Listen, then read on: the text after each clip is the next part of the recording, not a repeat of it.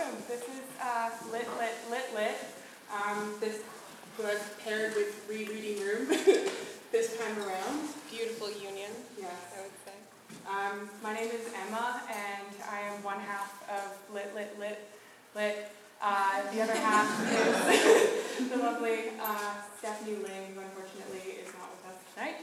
Um, but in her in her absence, we have gained Allie Bishop, Alexandra, uh, to the team tonight, and we're super happy to have worked with her and, and be a part of this night. Lit itself has been dormant for about the past six, seven months now, so uh, we're so excited to come back with such a strong strong group to read tonight and, and a project to be a part of as well. So uh, thank you all for coming out and being a part of this with us. Uh, so, so quickly. Yeah, just a few things to start. Yeah. Um, first, we acknowledge that we are on the unceded and traditional territory of the Coast Salish people, and in particular the Musqueam, Squamish, and Tsleil-Waututh First Nations. And I think, you know, we, we really should be hearing this land acknowledgement on a daily basis. Uh, but whenever we do hear it, we should uh, think of it as a call to action so that we remember that it takes work to be an ally, and to uh, work towards that allyship and a strong relationship with our First Nations host is really important. Um, another important thing to acknowledge today is the International uh, Transgender Day of Remembrance. So every year on November twentieth, we remember the, uh, the trans uh, individuals in our community who have lost their lives due to uh, anti-trans violence. And um, I think this year, there were eighty-six uh, internationally that have been acknowledged on this day. So that's really important. Um, tonight's Lit, Lit, Lit, Lit event is... yeah. Was that enough? Um, is the third event uh, in a series of events with Re-Reading Room, which is two twenty-one A's current programming. Um, Re-Reading Room is a project that I have worked on with, in collaboration with Vincent Tao, uh, who is two twenty-one A's librarian. So this is a really important project. I want to thank two twenty-one A hugely for supporting it and Vincent for his collaboration. Um, and because we're all here tonight and looking at these beautiful books, I think we should mention the Vancouver Women's Bookstore, which this is a restaging of, was the first women's bookstore in Canada. It opened up in nineteen seventy-three and ran until ninety-six. And so these texts that we've compiled from the inaugural catalog are super uh, exciting foundational texts, and um, we encourage you to come back and read them because Re-Reading will be open until mid-January. But if you are super excited about the books as we are, then we also have Paper Hound, who has made some of these books available for purchase tonight. I feel like my Christmas shopping is already done, so um, encourage you to take a look at that, and want to thank uh, Kim for, for bringing those books, making them available. And uh, in addition to that, um, Anahita and Danielle have also recently published books by Talon Books, and so we've got their books on the table as well, available mm-hmm. tonight, uh, as well as the Somewhat Urgent series chapbooks um, that are transcriptions of some of the previous Lit events that we've done before, so please take a moment, it's worth your time.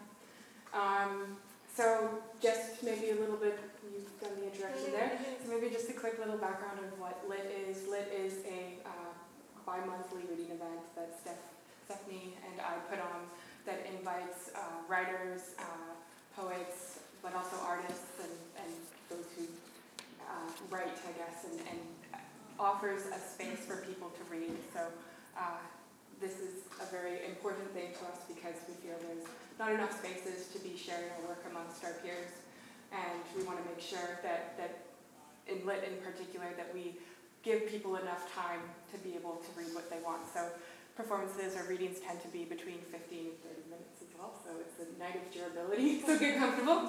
Um, uh, and and for this this night, this evening, our, um, our order will be as such. Uh, I will be kicking off the evening tonight, to be followed by uh, Kyla. Oh, there you go. Kyla Jamieson over there. Then we'll take a, about a fifteen, thirty minute break or so and have some refreshments, talk with, your, talk with each other, chat with each other. And then the night will proceed with Anahita Jamali Rad, and Danielle LaFrance will close down the night.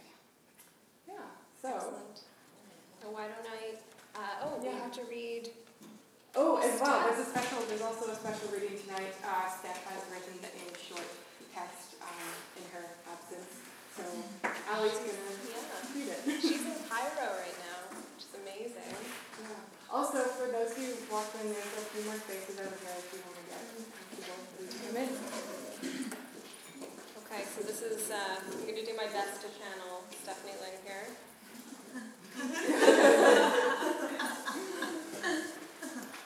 Hola! I've been trying to find the words to express how proud and incredibly heartened I am to support all the bright and hardworking people that have gathered at two twenty-one A tonight, but I came up with something that doesn't quite accomplish how I feel, and an anecdote. I don't want to sound like a brat, but I just wish I could be there to see our readers deliver their words in this truly special space, to ogle the book spread that Paper Hound has provided, and for Lit Lit Lit Lit to come out of its long hiatus. Since Emma and I started Lit Lit Lit Lit in April twenty fifteen, we've always tried to program the event with equal gender representation and alternate the readings. I don't think anyone notices that this is something we keep in mind, but if they, but I think they would notice if we didn't. Uh, in light of recent results, it seems necessary to break from this form of, for this edition at Re-Reading Room. As a statement, it's like the teeniest gesture we could make in the grand scheme of things. It's more, it's about more than representation. We keep writing and reading, but it's also essential to amplify each other in times and places when the larger picture has completely obfuscated our values. Here's where I am at. I read in a guidebook that it's not socially acceptable for women to smoke in public. The film festival I'm attending in, is in the Cairo Opera House, which is in a large cluster of buildings operated by the Ministry of Culture. There is a music library, Museum of Modern Egyptian Art, Palace for the Arts, and of course, the Opera House itself. It feels like a campus, actually a walled fortress. It has three entrances from the road, all with security checkpoints with armed security. And I don't know the names of the guns, but uh, the big ones. And more within the grounds itself, and another one before you enter the cinemas. I don't smoke outside of the flat I'm staying in or the, fest, the fest, film festival grounds because, as Jackie Chan says, I don't want any trouble. A local woman told me that it might be okay because I'm a foreigner, but it wasn't much of a comfort. Just can't seem to rid of, of the idea that the place itself, that the place it feels safe to have a public smoke break in Cairo is a couple feet away from men with guns.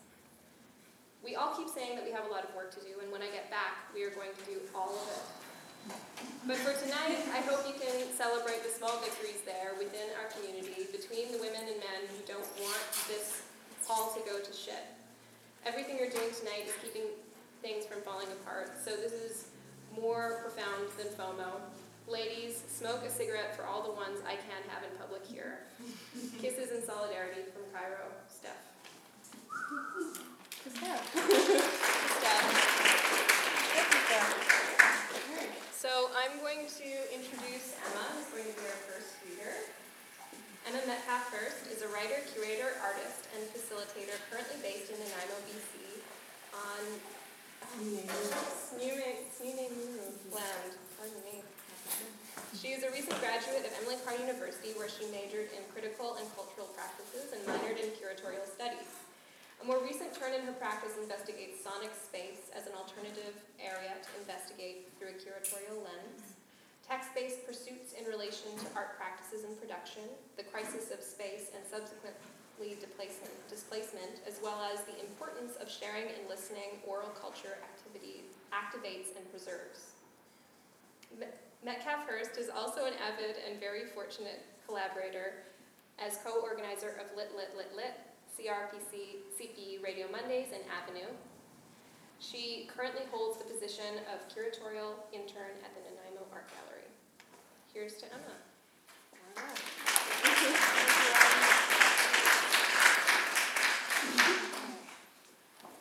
Hello. All right.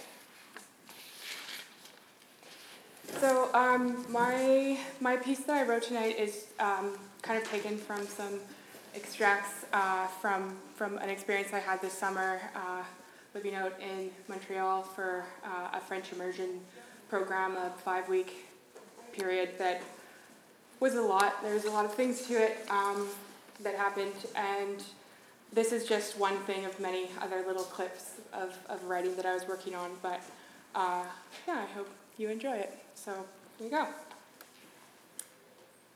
If you are ever to walk down the streets of Montréal in the popular neighborhoods of the Plateau, Little Italy, Outremont, Milan, or Milax, you'll find charming storefronts selling everyday goods and services that have long been romanticized from this side of Canada. From the delis, dépanneurs, groceries, restaurants, cafes, laundromats, boutiques, and much more, an amalgam of diverse communities and cultures are served in these neighborhoods. It is likely that as you continue walking and familiarize yourself, that you will begin to observe a commonality emerge among some of the facades of these storefronts. In many cases, among smaller independent and working class businesses, you will notice the signage to be hand painted, often directly onto the glass, vinyl withstanding, as a bold and confident choice for durability over impermanence. Gradually, a visual lexicon accumulates into a collection of unique scrawls, mixed colors, whimsical contours, bold backgrounds, and the occasional anachronistic logo, blending corporate identity with a unique sense of pride for the craft and character found in the signage itself. A sign intends to communicate.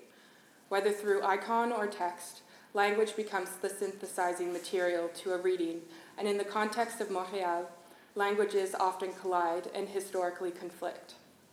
Montréal is a truly bilingual city. It is not uncommon to hear a convergence of languages on these streets, and people approach and address you in both English and French. The city assumes one has the linguistic proficiency to provide basic communication in both of these languages, and with the passing of the Language Act in nineteen sixty-nine, this equality is bureaucratically protected. Despite these efforts, the protective efforts continue to unfold, evidenced by a significant amendment in nineteen eighty-eight, as well as the introduction of the Charter of the French Language, Bill one oh one, in nineteen seventy-seven, which defines French as the official language of Quebec and the language of the majority of the population. Even this past summer, Quebec passed a law that now requires large American corporations, such as Walmart, Best Buy, and Burger King, to provide proficient French signage that is comparable in scale and visibility to the English branding found on the sides of their buildings. Vigilante language surveyors also take action in the streets by photographing and reporting signs that don't follow the legal regulations. The linguistic conflict that continues to play out in these signs echoes a discriminatory history and struggle to preserve French-Canadian language and culture, most poignantly summarized by Camille Laurin, the father of Bill one oh one, who once stated, "Il faut vraiment être colonisé pour trouver l'affichage bilingue normal," which translates as, "You have to be truly colonized to find bilingual signs normal." A short time after the passing of the Language Act, when vocal dissidence was strong, a notable event occurred on March twenty-seventh, nineteen seventy, called La Nuit de la Poésie. The evening was hosted at the Bibliothèque Nationale and invited fifty francophone poets to celebrate the French language. However, one piece in particular by poet Michel Lalande diver- diverged away from an exclusively French form and incorporated the op- opposing tongue, English. The poem was titled Speak White, which took its name from a discriminatory vernacular thrown by English Canadians at those speaking French in public. In a brilliant act of reclamation, Lalande later published her poem in the form of posters and plastered them around the city for all audiences to be confronted with. In this public space, the audience extends beyond just the French and the English, and in nineteen eighty-nine, Quebecois playwright Marco Mirone responded to the problematics of this dialectical exclusion by addressing the experience of non-French-speaking immigrants, reappropriating the form of Speak White and renaming it Speak What. Extending from Mirone's work, I think it is also important to acknowledge the existence and diversity of French-Canadian patois, colonial French dialects, and the original indigenous languages and peoples, the French and English, marginalized, displaced, and colonized. In my piece, I have taken the original works of Speak White and Speak What, and I've translated the works, the words flagged incorrect by the Page's English Dictionary autocorrect, changing them to the first recommended word. The results, as you will hear, are unfolding, awkward, but also uncanny, mimicking the collage-like effect of posters, signs, and languages also found overlapped in public urban streets. This poetic collage walks you through a continual process of change, learning, and occasionally resistance. So with that, in the spirit of Rimbaud, who once claimed "Je hais une autre," or as autocorrect says, "Je set one after," um, I will be reading you uh, Speak White, Speak What, White Speak, What Speak. So, it's not hard. Um, okay. Il set so beau de vice entendre, pâleur de paradise lost, ou de profil gracious et anomie qui tremble, dans les sonnettes de Shakespeare. Nous sommes un people inoculate et bogus, mais n'y sommes pas sounds au génie d'une langue. Parlez avec l'accent de Milton et Byron et Shelley et Keats, speak white. A this word was not found in the spelling dictionary. Avoid pour repose. Sue, let chance, ruckus, do not. This word was not found in the spelling dictionary. Et elle chagrin de n'élégant, speak white. Parlez de choses et autres. Parlez-nous de la grande charge, au, du monument de Lincoln, du charge gris de la Thames, de l'eau rose du Potomac. Parlez-nous de cost tradi- traditions. Nous sommes un people pet, brilliant, main, fort capable d'apprécier. Route, l'importance des crumpets. Au, du Boston Tea Party. Main quad vice, really speak white.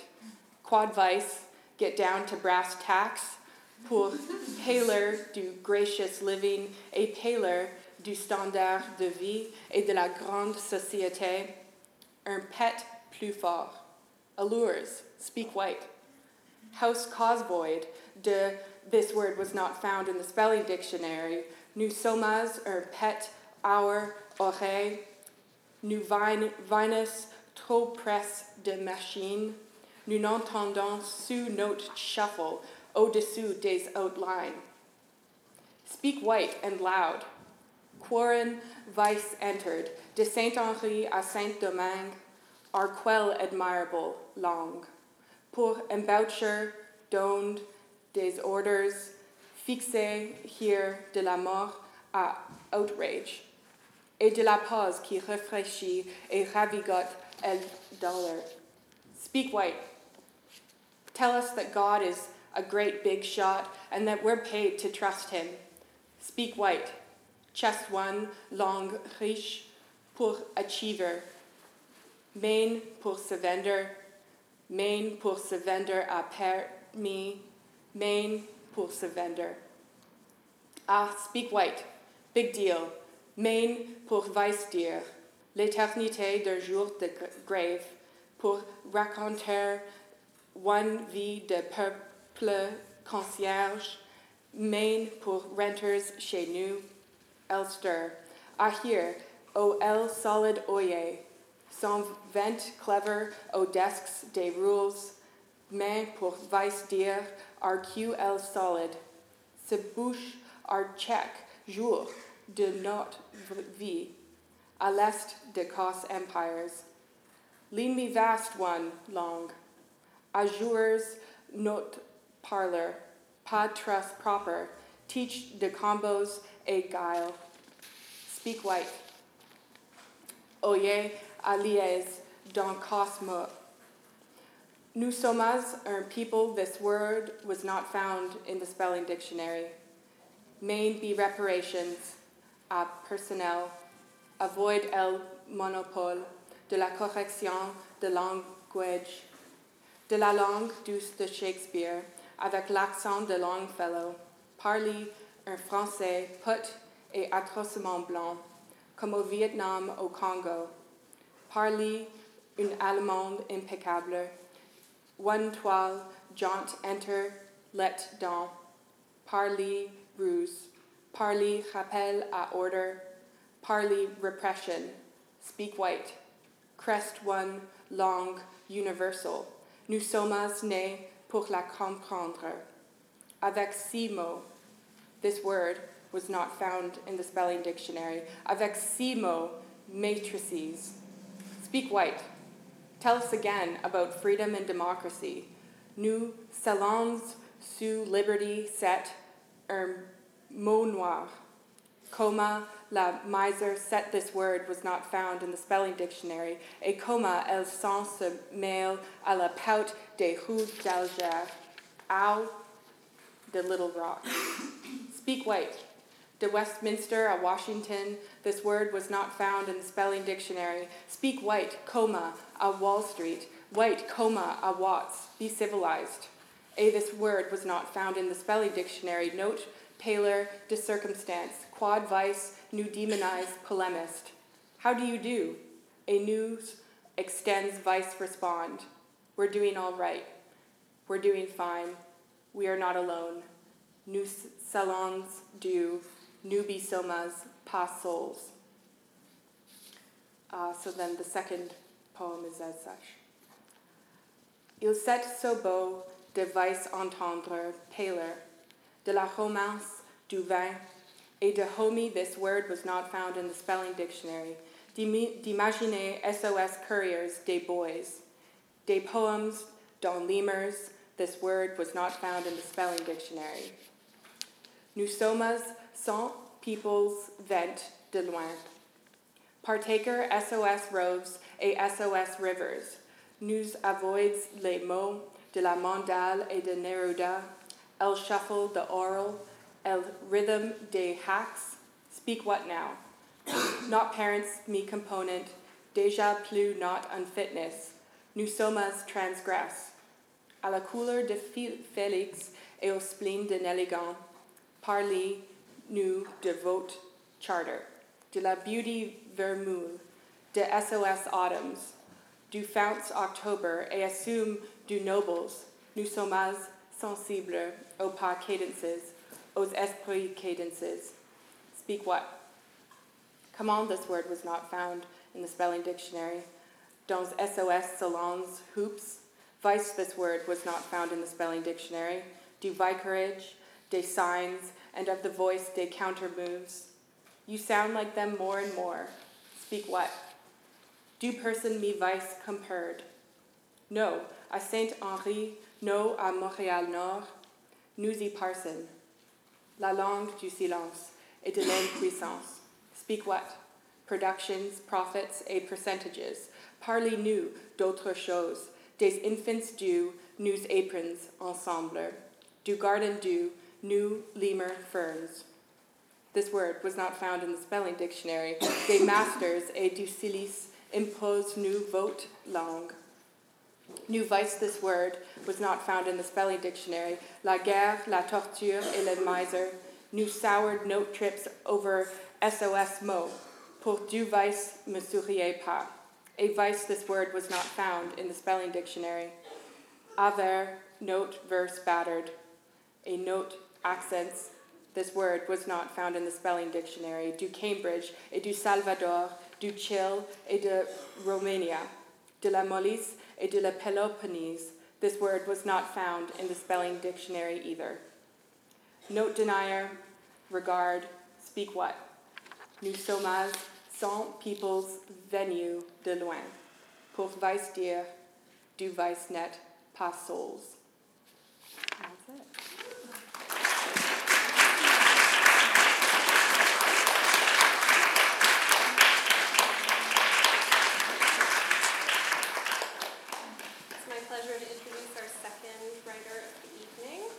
Kyla Jamieson lives and works on the unceded traditional territories of the Musqueam, Squamish, and Tsleil-Waututh First Nations, and is an M F A candidate. Her writing has appeared in print or online for SAD Magazine, Guts, Canadian Elle, and other publications. She has participated in the Banff Centre's Writing Studio and received awards from the B C Arts Council and Social Sciences and Humanities Research Council. She is a member of the Three Sisters Collective and SAD Mag's poetry and prose editor. Welcome to Kyla.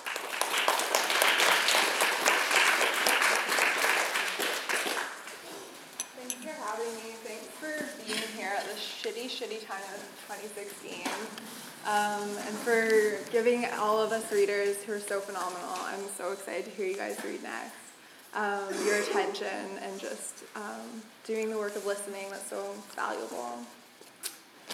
Um, so I'm going to read a couple poems, everything printed double-sided, so it's going to be awkward. But um, and then I'm going to read a letter. Um, so I'll explain more about the letter when I get to it. Um, Also, I don't know if anyone wants this, but if you do, um, trigger warnings for violence against women, um, and feel free to do whatever your self-care looks like. Five parts rape poem, one part self-care.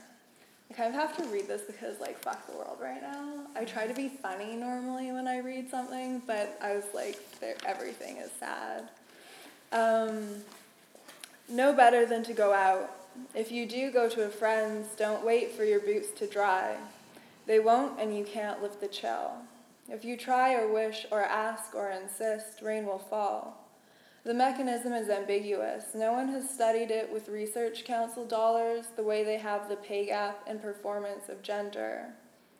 Even when the invisible becomes visible, the rain will still call you insane.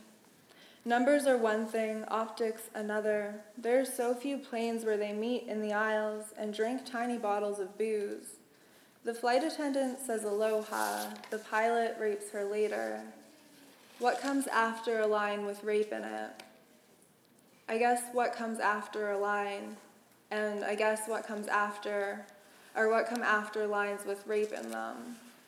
I've heard gossip saves and want to name all the sleazebags, probable rapists, the kind you might date. You accidentally say okay after they rape you, but also might not. It takes all kinds, long list, short list, crown the rapist. But I'm scared, plus I've been such a bad, bad girl. Like, already I've used the words rape and rapist too many times in this poem. It's twenty sixteen and Gion's not guilty, but my credibility's shot. Hey, let's take a break. How are you feeling? Lately I can't sleep. I put stones on my chest and try to remember Oregon coast, Pacific surf, sand-flecked wind salting my body, spinning wildly, no one calling me crazy so subtly that even I and even you wonder, is she? Gaslighting is real. Um, that poem borrowed the phrasing accidentally say okay from Morgan Parker, Parker's poem, Other People's Comfort Keeps Me Up at Night. She just wrote a really good essay for, I think, the New York Times about staying sane while black, um, that's available online. And you can, like, get past the paywall to get to it, which is amazing. So you should check it out.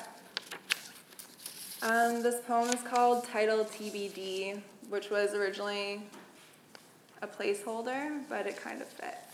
So. Like every intelligent woman full of self-hate, I have always been a perfectionist.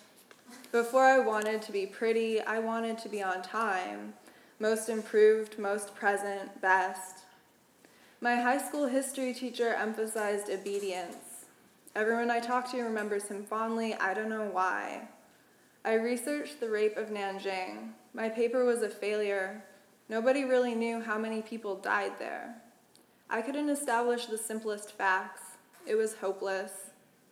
I stay up late watching Luke Cage, hashtag Black Lives Matter on my computer screen. I'm procrastinating reading the Truth and Reconciliation Commission's executive summary.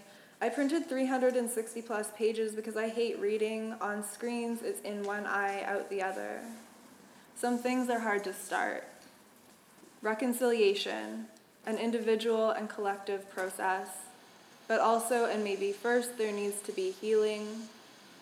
I forgot I asked for an apology. From the prof, people say I got fired like that's what I wanted from the outset and not his respect. Can writing be healing without inviting mockery?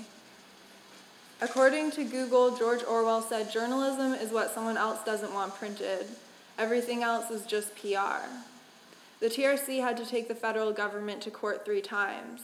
It keeps refusing to release the documents they need. No body count is difficult to verify unless someone wants it to be. Lately, I worry the poetry I like is just P R. It's surprising because, sorry, my brother asked me for girl advice. This is what's surprising, because when I came out, he said he was afraid I'd hit on his girlfriend at family things. My dad says he worried about bringing kids into this fucked up world. He said so many things I worry have ruined me half as often as I worry I've ruined myself. I wonder about the carbon emissions of a body's decomposition. Like, is killing yourself better for the planet? Anorexia runs in my family. Studies associate it with trauma and perfectionism, aka an attempt to preempt the trauma girl bodies are born to collect. I used to think I could trade obedience for safety. When I grew up, I loved a man who abused me. Of course, I didn't call it abuse when it was happening. I rewrote my paper on Gallipoli. I got an A. It was easy. Internment is only two letters from internet. That's where I read they kept us in the cattle stalls. I never cared about being Japanese or felt fucked up by it. A quarter because you're wondering. F Y I, Japanese soldiers raped Nanjing. F Y I, it doesn't matter how perfect you are. Too long didn't read, I tried to be perfect for a long time, and it never kept me safe. T M I today, I went in the shower and shaved for so long my calluses fell off. I don't like what this says about my politics. Like, maybe I'm secretly as misogynistic as that man who's in love with his sex doll as well as his sex doll side piece. But it made me feel so clean. Now let's hear a poem about the eve of the American election. Maybe timely? I don't know. Um, my friend Sean, who's like back there with a beard, always says that I write, he always says I write political poems. Um, but then we have these like long discussions about what's even political and like isn't everything political. So this is like a maybe political poem. November eighth. I woke groggy, unprepared to lecture undergrads, yawned between sips of coffee, barely articulated specificity, cautioned against stereotypes, walked sleeveless in sunlight, rode an uncrowded ninety-nine bus home, lit a candle, pulled chairs around the table, circled it with friends, talked about loving long distance, asked how to live, called desire my guru, checked five thirty-eight, hit refresh, refresh, refresh. Lay my head in Adele's lap, let her detangle my hair, didn't want her to stop even when it hurt, fell asleep at three a.m., dreamt of surfing. Woke to find the pool next door, still cyan, still walled in, free of leaves. I don't know what my symbols mean anymore. Not the ocean, or its reflection, or rain falling into its body. Annabelle has been up since six, eaten breakfast, watched a horror movie, crossed the city. She holds my hand, says, look how far we've come from where we wanted to be. Annabelle says stuff like that. That's like the key to writing a decent poem, maybe, is like have quotable friends. I don't know. So um, last year I wrote like thirty letters to my best friend.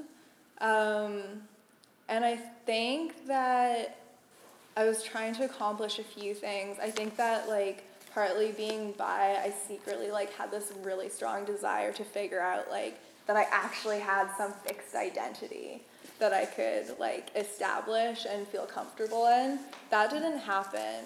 So, like, seventy thousand words later,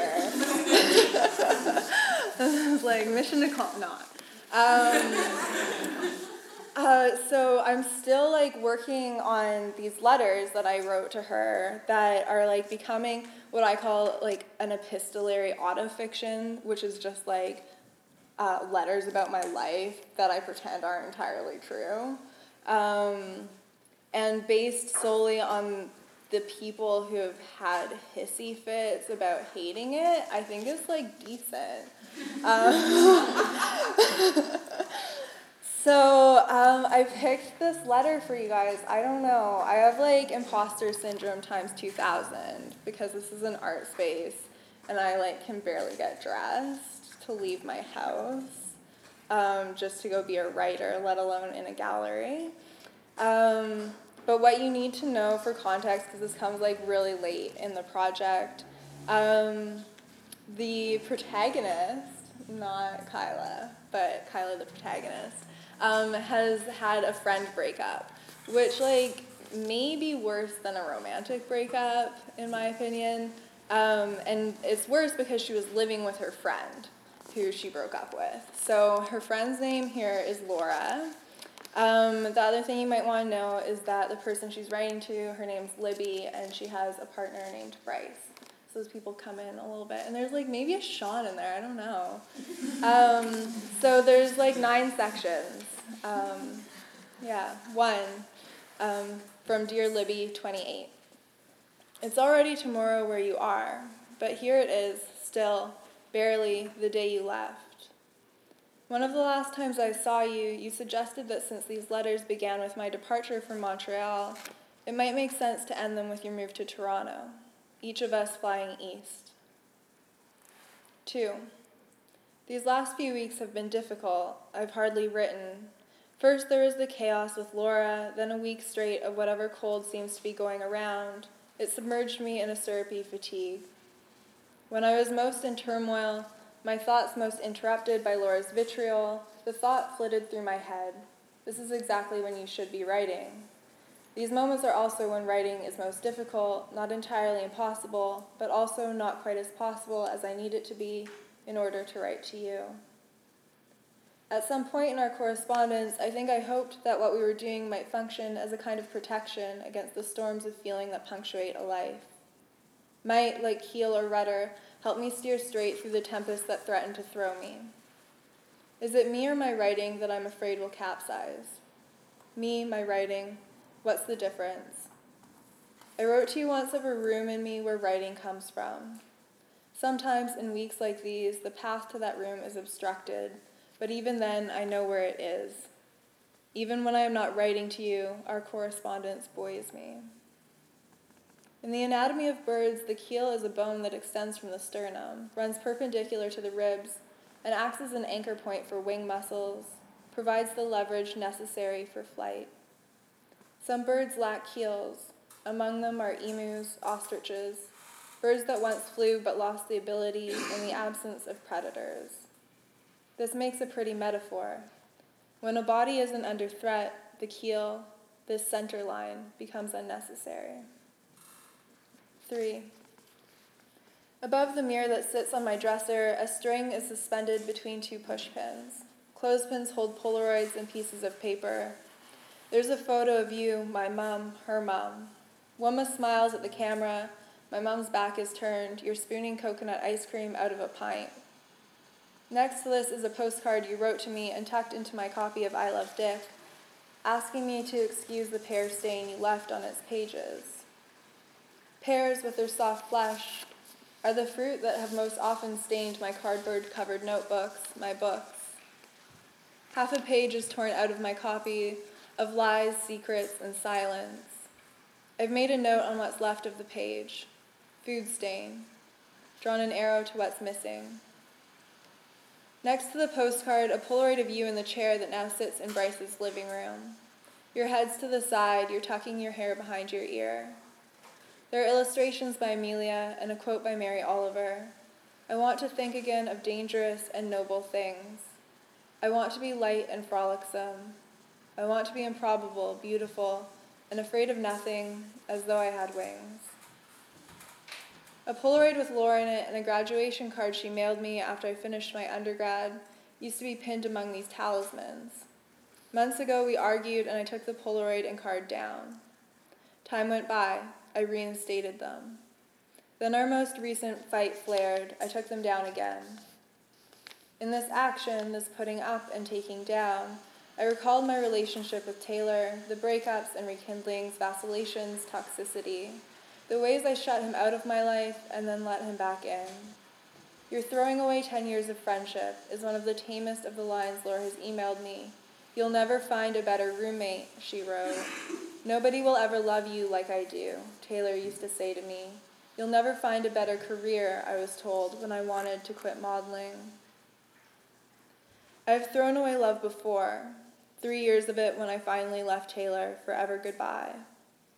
because sometimes it doesn't matter if someone's biological dad abandoned them, or their mom died of cancer, or they held a stabbed, bleeding friend while they waited for the am- ambulance to arrive.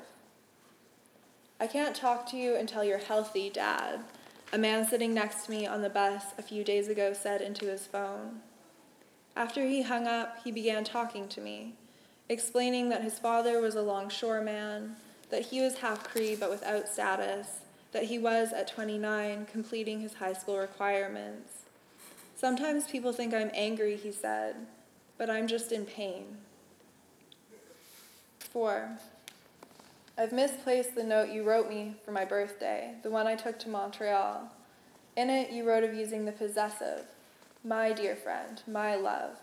I have come to think that perhaps it is okay to belong to the people we love, the ones who love us. But Laura is what happens when someone uses the piece of yourself you've given them like a handle to wrench you open. I remember Layla and her boyfriend James, how Layla's mother, dying of cancer, had said to James, take care of her. When Layla left him, he reminded her of what her mother had said, what he'd been tasked with. Perhaps he had not learned or had forgotten how letting go can be a kind of taking care. I've written so much to you of friendship, have tried to model my relationships with lovers on it. Now I am applying what I know of ending romantic relationships to ending my friendship with Laura, using the only method that worked for quitting modeling and leaving Taylor. I'm cutting all the ties I can. Five, I recently bought a book by Sandra Dohler called Leave Your Body Behind. Nobody gets a pass in her poems. If she knew Christian Bach, I bet she'd call him an asshole in print. Does Barrett Watton want me to name check him or just wait in the wings while he uses racist terms to insult the ladies? It's the fun times we live in, she writes. I read her work and wonder whether it's not that I'm going too far, as Laura or the writing department might say, in my thoughts and actions and words, but that I'm never going far enough. Amelia invited me to a Rennie gallery opening last week that maybe some of you remember. There was a guest list with names ticked off on iPads and free booze under tents on the roof, and almost everyone was dressed in a neutral palette, well-heeled. The show is called Collected Works and features forty-one artists. Six are women. Ellie, someone I once organized with at U B C, works at the gallery. I'd forgotten this until I saw her at the opening. I commented on the gender ratio. She said, yes, it goes to show what's available to be collected and what happens when the collector is a man. Apparently, she and another female employee had had to fight to keep one of the most famous female artists' works in the show. Without it, there would have been only five. I saw Ben, someone I'm primarily friends with on Facebook, at the gallery. It sounds like you really hate your program, he said. Man hater, program hater, as though everything boils down so simply. That's all you need to know about me. Um, we were speaking when two women he recognized approached. He introduced me to them, one of whom is someone I've met before, is part of Taylor's circle of friends. Nice to meet you, I said, as though I'd never known her, and snuck away to find Amelia. Seven. As an assignment for the last acting class I took when I still lived in Brooklyn, I memorized a Szymborska poem, Children of Our Era, that, as I read it now, seems to have sunk deeper into my marrow than I could have anticipated when I first read it at fourteen. What you say has a resonance. What you are silent about is telling. Either way, it's political.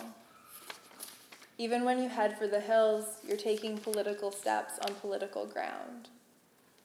In an interview, Robin Cost-Lewis said something that reminded me of what I wrote to you about the subject matter of my writing. She said, I would like to go into the desert and write about salamanders in the Grand Canyon, but history keeps rupturing my experience because politics are everywhere. Eight. Today I was texting Sean about the meeting you and I convened at Bryce's to discuss our letters, this project. Was it helpful, he asked, and I told him we hadn't really talked about it yet, but said I'd liked what he said, as long as it feels honest. Nine. I don't know if I've written anything worth reading here, But even if I'm bad company on the page and in this room, I hope you'll feel it's better than nothing, and that some idea or feeling I've written of in all of this mess will make you want to say to it, stay. The sky is dark, and I want to send these words to you now before I can fix them, so they'll still be so they'll be there when you wake. When I modeled, I used to call my mom when I landed somewhere. At some point, this ritual expired, aged out of common practice. Once I called, and she seemed more surprised than relieved. Is there something about the first contact we have with someone when they go somewhere that reifies their departure? So when we call, we aren't just saying, I'm safe. We're saying, I'm no longer where you are. It still seems surreal to me that you're so far away, but I would never say, as I dream you might to my words, stay.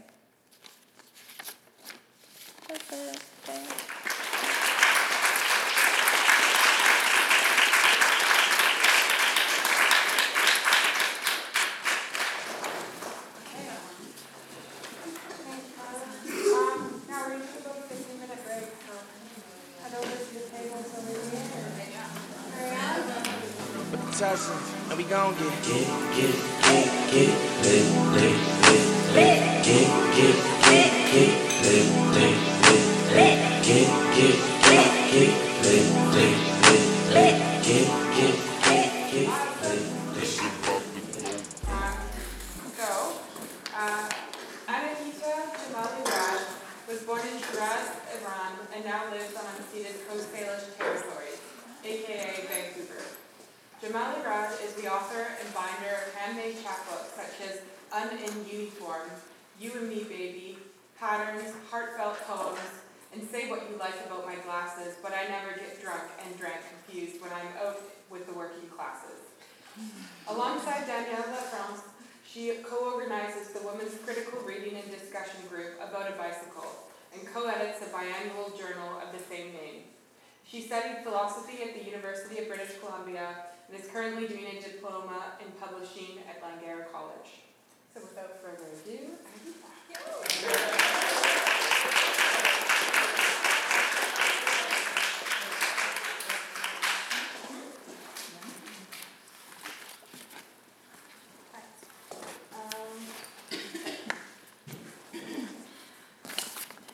All right. Um, hi. Thanks for having me. Um, before I begin, I just want to also um, acknowledge that we're on the unceded and ancestral lands of the Coast Salish nations, especially the um, Squamish, Tsleil-Waututh, and Musqueam peoples.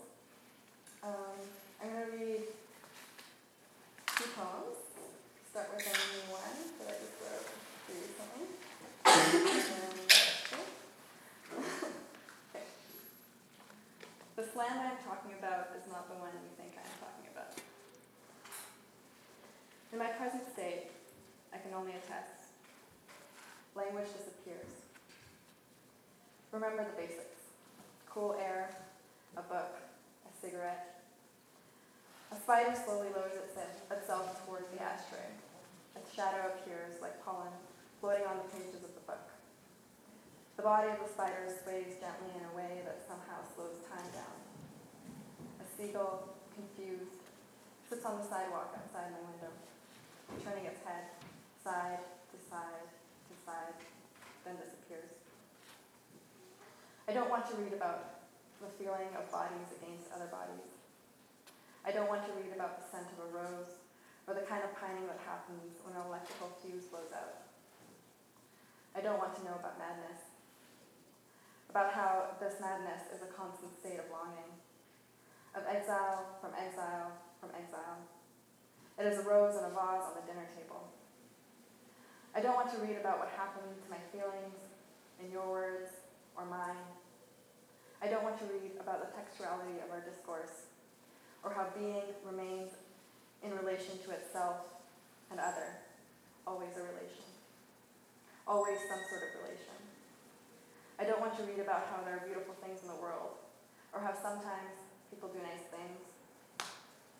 The spider, still swaying, fades in and out of its background, as if coming in and out of existence. I mispronounce her name in my head, but train myself to say it the way you do. I don't want to read about how our names change against the disorientation of displacement. I don't want to read about how sometimes people find what they are looking for, or how some people are still interested in subtleties.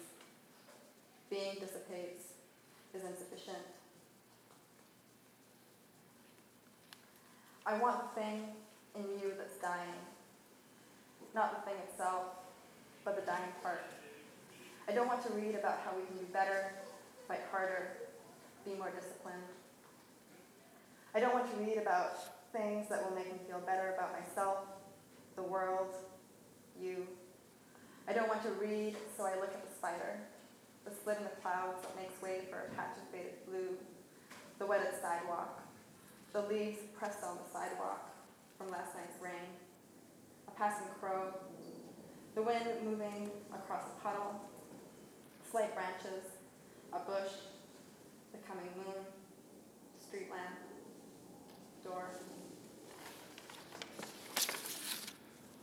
And this one is yeah. Concrete shifts to planes of view, corridor, proving the surroundings are seekable and can legitimately be spoken. I tell you, my body goes through phases, sometimes full of it, sometimes empty. But the terrain can also speak when our movement, from one place to another, bodies heavy like rocks, displaced and entwined in a ground that holds. I tell you, sometimes I forget how to feel, sometimes I forget what skin touches, how lips work. This landscape is maddening, an unending speculation that makes this ground, finally, pitiful. We trace the city with our wheels, sometimes feet, and point out the materiality of history, how wealth accumulates and spills into neighborhoods, thick and viscous like, sticky in an unpleasant way. We point to what value is inscribed, how the ownership of property perpetuates the ownership of property, how all our relations are mediated through the ownership of property. I tell you, I'm tired of anger being my primary affect. You respond, my whole life. I tell you, desire is a possibility, a rupture. The new condos all look the same, sterile white walls, unused bicycle racks, windows that go on for days, but somehow make us wretched. I ask you, is love even possible under capitalism? You say, if desire is a possibility. In this city, subjectivity is an opening for geographic processes and the vessels in which we make concealment happen. I tell you, I'm the destroyer of couple forms. When love shifts, possibility fades, moments stagnate. I tell you when to stop. You ask, where will I go to more? And I'm going to read a, a few things from this book. Um, I thought in order to make it um, kind of fit what's going on over here, these are the poems that are more explicitly talking about the lives of women. This refusal. Structurally positioned, was in a blurry, when who but girls like us, ache, lost, timelines, and the people twisted in a map kind of pain, curved in finite rituals, until always displaced.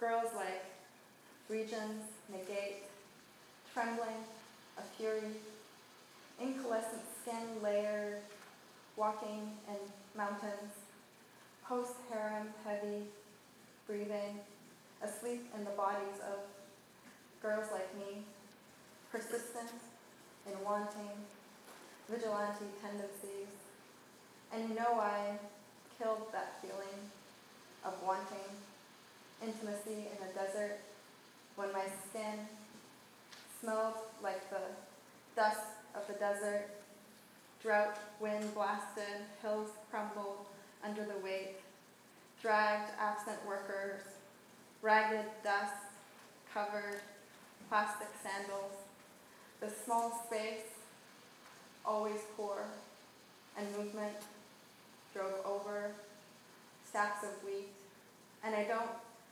tangerines scent, clay hills, the body that, weapons civilian, point factory, town hum, a nausea of the beating, hum, spills numb borders, a lonely, fragment the dull, determinate, when we sleep luxuriant, body ditch the factory, mud that makes history less a fear, here in the desert, already they killed all the lions.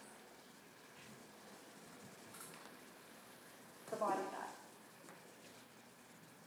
When we lay our provisional in reference to obscure, historical, when we possible to render women like us, displaced in bodies, flee behind counters, precarious to barricade, cheaper than a machine, scrutinize, are engaged, immiserate uh, words for our specific enclosure, leave behind forced smiles for low pay or no pay in the hands of women like us, collect collectively agree or refuse to behave as women like, burdened with our lacking subjects of securities we live for, our die for, our love for, cheap labor, serve for, our displaced, constantly surveilled by, hegemonic, to live by, women like leading in kitchens, in bedrooms, in poverty, et cetera. And this one's just a, a longer piece. We are poor technicians of desire. Um, it begins with a, an epigraph by Maria de la Costa and Saint James, and the poem itself is kind of in conversation with them. A certain ethics, oh, I'll start with the epigraph. um, What is the relation of women to capital, and what kind of struggle can we effectively wage to destroy it? We must hastily add, this is not the same as asking, what concessions can we wring from the enemy? What do you think about that?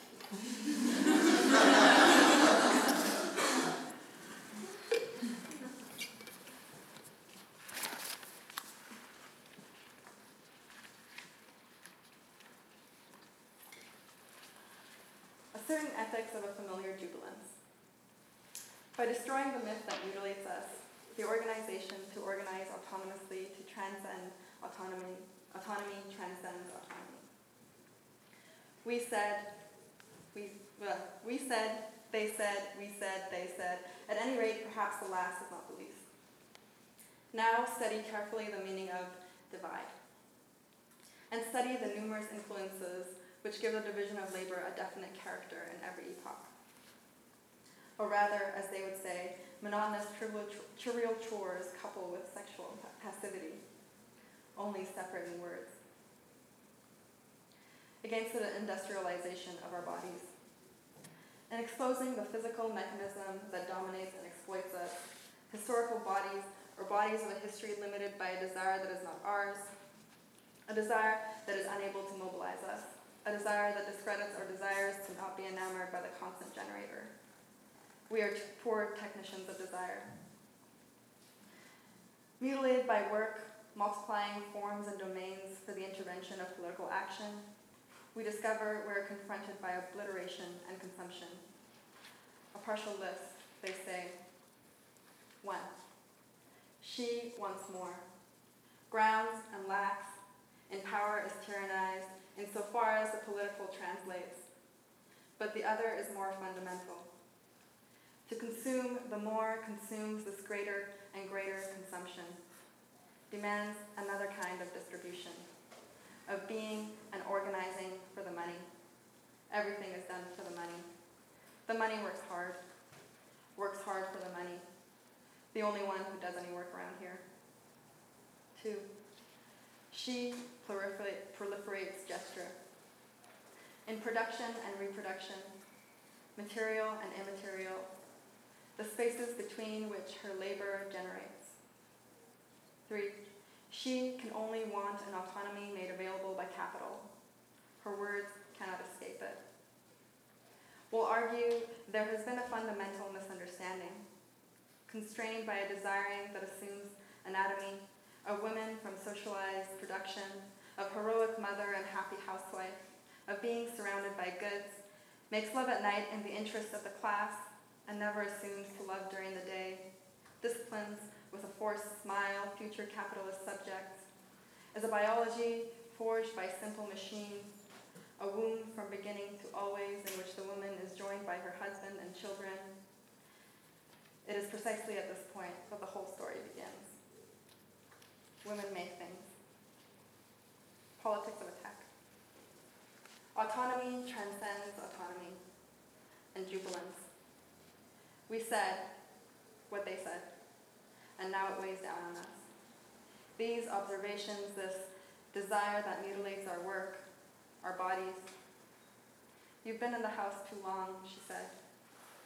A dirty window into a dirty room, a new kind of social immobility, of bodies confined by the me- mechanisms of production.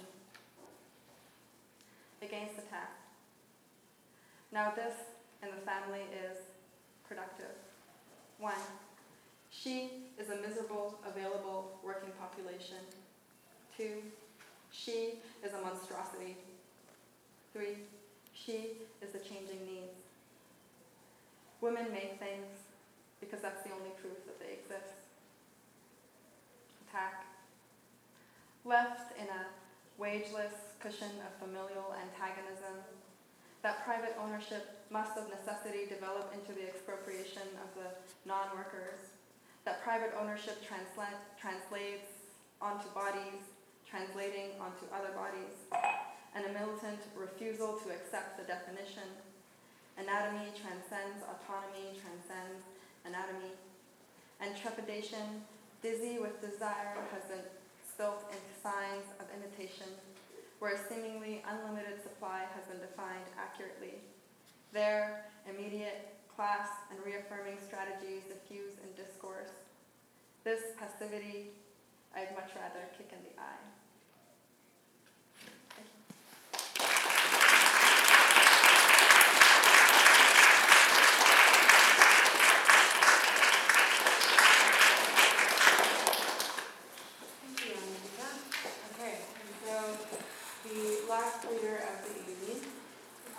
Danielle LaFrance is a poet, librarian, and independent scholar. She is the author of Species Branding, Q twenty ten, and the chapbook Pink Slip, six twenty thirteen. Between twenty twelve and twenty sixteen, she organized the feminist materialist collective and journal series About a Bicycle. Her work deals with the ways total war and empire infiltrate social relations, as well as the intersections between language, revolutionary action, and self-abolition, and love. Since nineteen eighty-three, she has mostly resided on the unceded territories of the Musqueam, Squamish, Uxwamix, Stolo, and Tsleil-Waututh peoples. Danielle.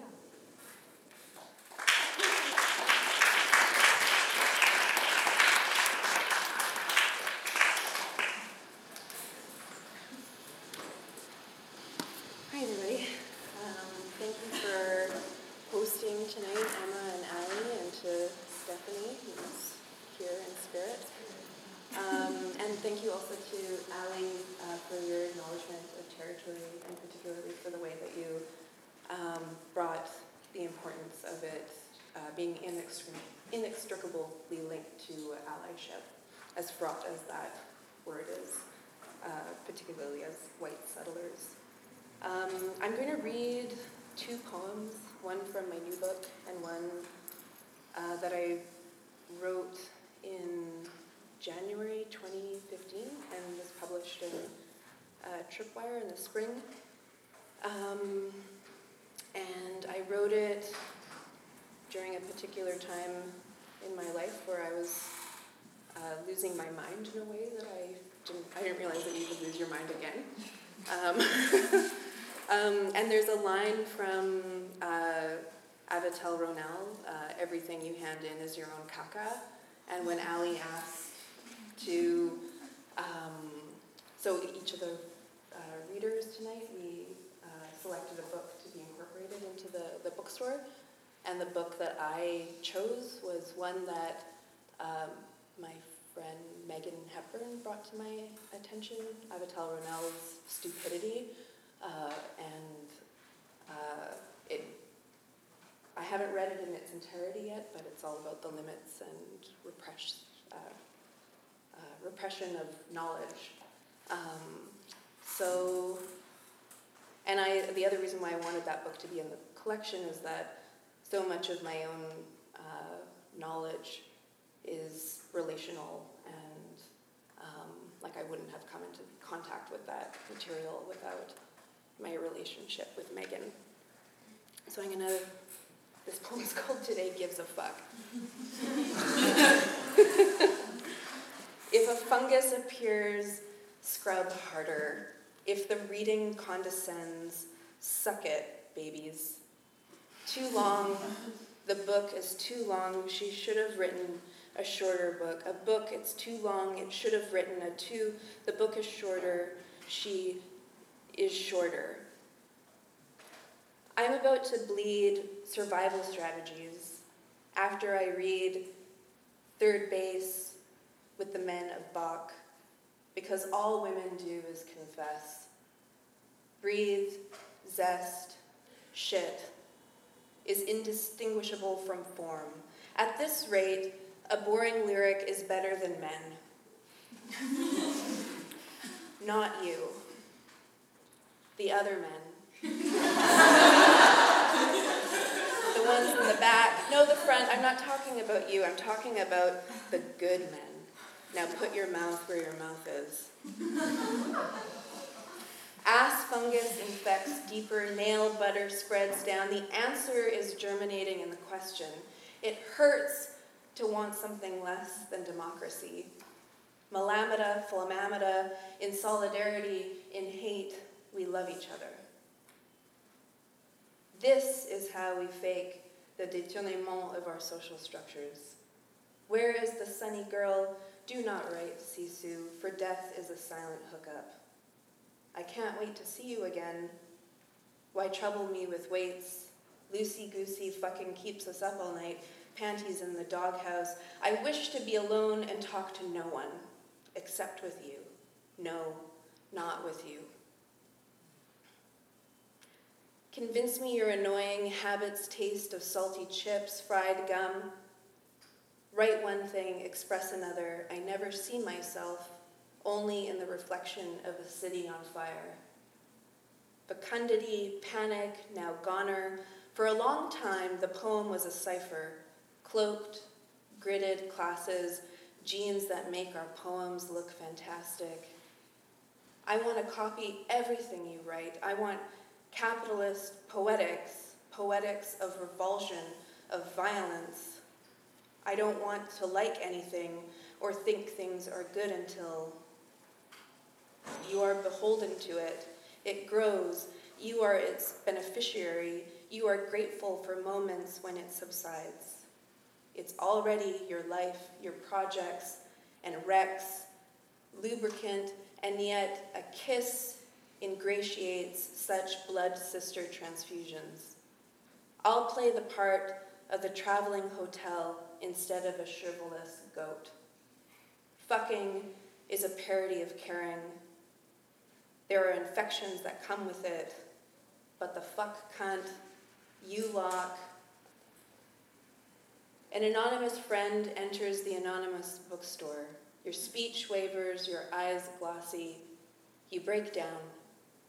An anonymous friend witnesses the exact moment where your private feelings are exposed in public and escorts you into the back room. Later tonight, this intuitive friend tells you, when emotions are expressed in public, no longer contained in the enclave of the mind, the house, the seriousness of the situation is revealed and made visible. You were jealous. Notice me too. Talking pants off, slow ride, or sputter. It's not personal, but everything you hand in is your own caca. Helen DeMuth to the Brotherhood of the Traveling Marxists. Sometimes you need to make a mess. I am pregnant. I had an abortion. Provisional health makes small steps. Puke, trail, demonology. At the bar, this might sound crazy, et cetera, but here, et cetera. I must confess that the itch is contagious. Audience, dental damnation, frigid. You cannot sleep with all these noises. Stop thinking, South. When I say no, no, not like that, not the word, that's not the right word. Sitting with the loss of the word requires a supple religion, which I reject as I prefer not to be strangulated. Bungico, umbilicus. If I want to cry, I'll move to the left. No, your left. It is remarkable to remember your genitals are more than a penis, even yours, et cetera. Denounce me like Moses to the golden calf.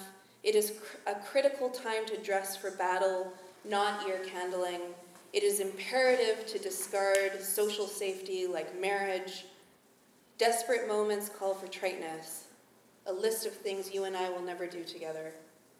It's as easy as sharing a disgust for greenwashing and seal beating. Auto sarcophagi, I have eaten myself and still cannot finish the job. Is this girly girl stupid? If I'm not a feminist, can I still be saved? If I'm a hot knife, you're a pound of fat white butter. I'm not talking about you, dick face. No, not your dick. The one in my back.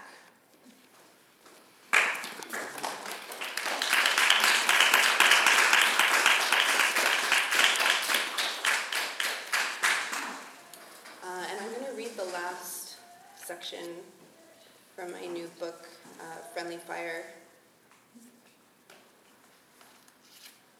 I usually tend to, when I read from the book, it's a bit more of a, a mixtape. Um, and so, yeah, this is kind of more of a poem that stands on its own. Most art forum readers will have sex with me. Swapping art with friends in the past, it was casual. Now pieces are worth so much more. I have to be more scrupulous. Hot heat, distrust, mobs of women, sun heat on the backs of my calves. The oil baron daughter thinks Bartleby will have lived past excess. Jerk off like the Peter Gabriel era appropriation of African music. Most of the artworks I have are mementos of friendship, but they aren't necessarily the best work of the people concerned. Most of these networks tell me what to do, when all I want is serious sincerity. My hot, oily cunt buys a drink at the Fairmont. I reinvent love. Erudite jaw spasm, a sway and hip joint tug, more and more in isolation. Will H S be more bored the kinder I am to him? Forces remain indistinguishable from the Marines and Army and push corpus past limits, all impossible the more police and security are married. Je vais, death drive to the sea, multiples of twice, all exponential, labor loves labor, exenia loves exenia.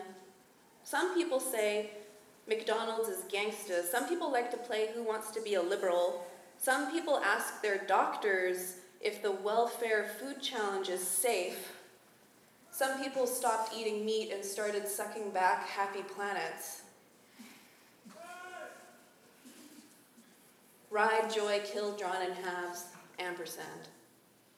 Tilted, turkey neck, exposes my vulnerable protagonist, fault line, exposure, vile seas, little remains of happiness, much less eloquent reverie, female dishonor, a damaged nose. Immaculate women are honest business partners. Snobby bitches insist on coffee as a mouth replacement. Serves as media code or semiotic system. His back tattoo scrawled in ye olde script, social capital fracture, a tame wolf, a magic spell. He bites my honker in public. Reduce voice to sexy, baby, maybe, I an impasse. Am I saying friendly fire is everywhere? Nay, yea. What color is it? Everywhere. Inoculate the enemy inside, outside enemy. My friend tells me I am not the enemy. I don't feel bad about people I killed. What's worse than wheeling out the driveway, crossing picket lines? The logical constituency, Econo, Mickey, and Minnie Cooper. People who fight wars have more in common with other combatants than the people controlling lines. Commune itches, flock, see now, see nihil, appeal cast off in the restrictive border state, unintended errors, intentional cruelty. Isn't it a good idea to become my own master and drink my own milkshake? The same as brewing coffee. I cannot recycle the empty coffee bag. This is a high priority for ethical bean coffee. Coital dance and peace, meal blowhords, skip, torpor, indifferent boner, huff and puff, lobelia, ideological abandon. Pussy pink polis, insects separated from dominant hierarchy, librarian bobbed pink ghetto. Feeds on fruits, nuts, seeds, flowers, invertebrates, cereals, exists as communally to humans, raid crops and houses, ants, bees, nuptial flights are seasonal, workers are wingless. Virgins lay inseminated eggs, a worker performs some sort of a microwave machine, reproduction considered a cheap salop, Dogville colony, Nicole Kidman walks out of the cinema after seeing his results. Advent- advantage of functional sterility, every worker consumes, the social contract is destroyed, post-coitus blues, Björk Gudmundsdóttir eats his costume, colony cohesion dissolves, aggressive behavior results in hierarchies, and fucking is repressed. Entropy fails to measure the number of guesswork, failure in handling the mouser accordingly. Sometimes a little tyranny gets this party started. His image is great when he walks. Fragile, riskier exercises for butts. No sentence played the role of mediator here. I swaddle a grenade.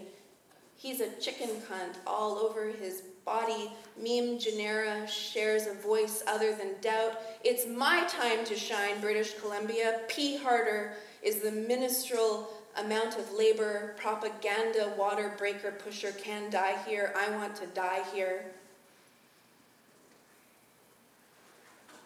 'Twas a tome welled by Clotho's thimble, flower bloom at my bare fields, woven into obese. obese dreams about property. If I find value through feeling, what does a banker feel? Next time I will address how urban planning isn't home anymore, how Malakis Menos is characterized as unmistakably feminized, how Désœuvrement is a French translation of Athelia, how a decapitalized friendship molds, pupates. True freedom will always lie in the ability to make friends, fake a fuck friend, where your real friends at, on the toe beat, throat crease. I work so hard and still nobody cares, and I shouldn't either. I choose who to lie with, but don't be fooled. He put no ring on it, the target of the crime. Pop go pills, start treating me. But stop calling me friend. Do not call me friend. And I'm just, uh, the book ends with three epigraphs. Um, so I'll just finish with these three. This one's uh, Sir Ahmed. The impossibility of fellow feeling is itself the confirmation of injury, the call of such pain as a pain that cannot be shared through empathy is a call not, not just for an attentive hearing, but also for a different kind of inhabitants. It is a call for action and a demand for collective politics as a politics based not on the possibility that we might be reconciled, but on learning to live with the impossibility of reconciliation, or learning that we live with and beside each other, and yet we are not as one. And Giorgio Agamben.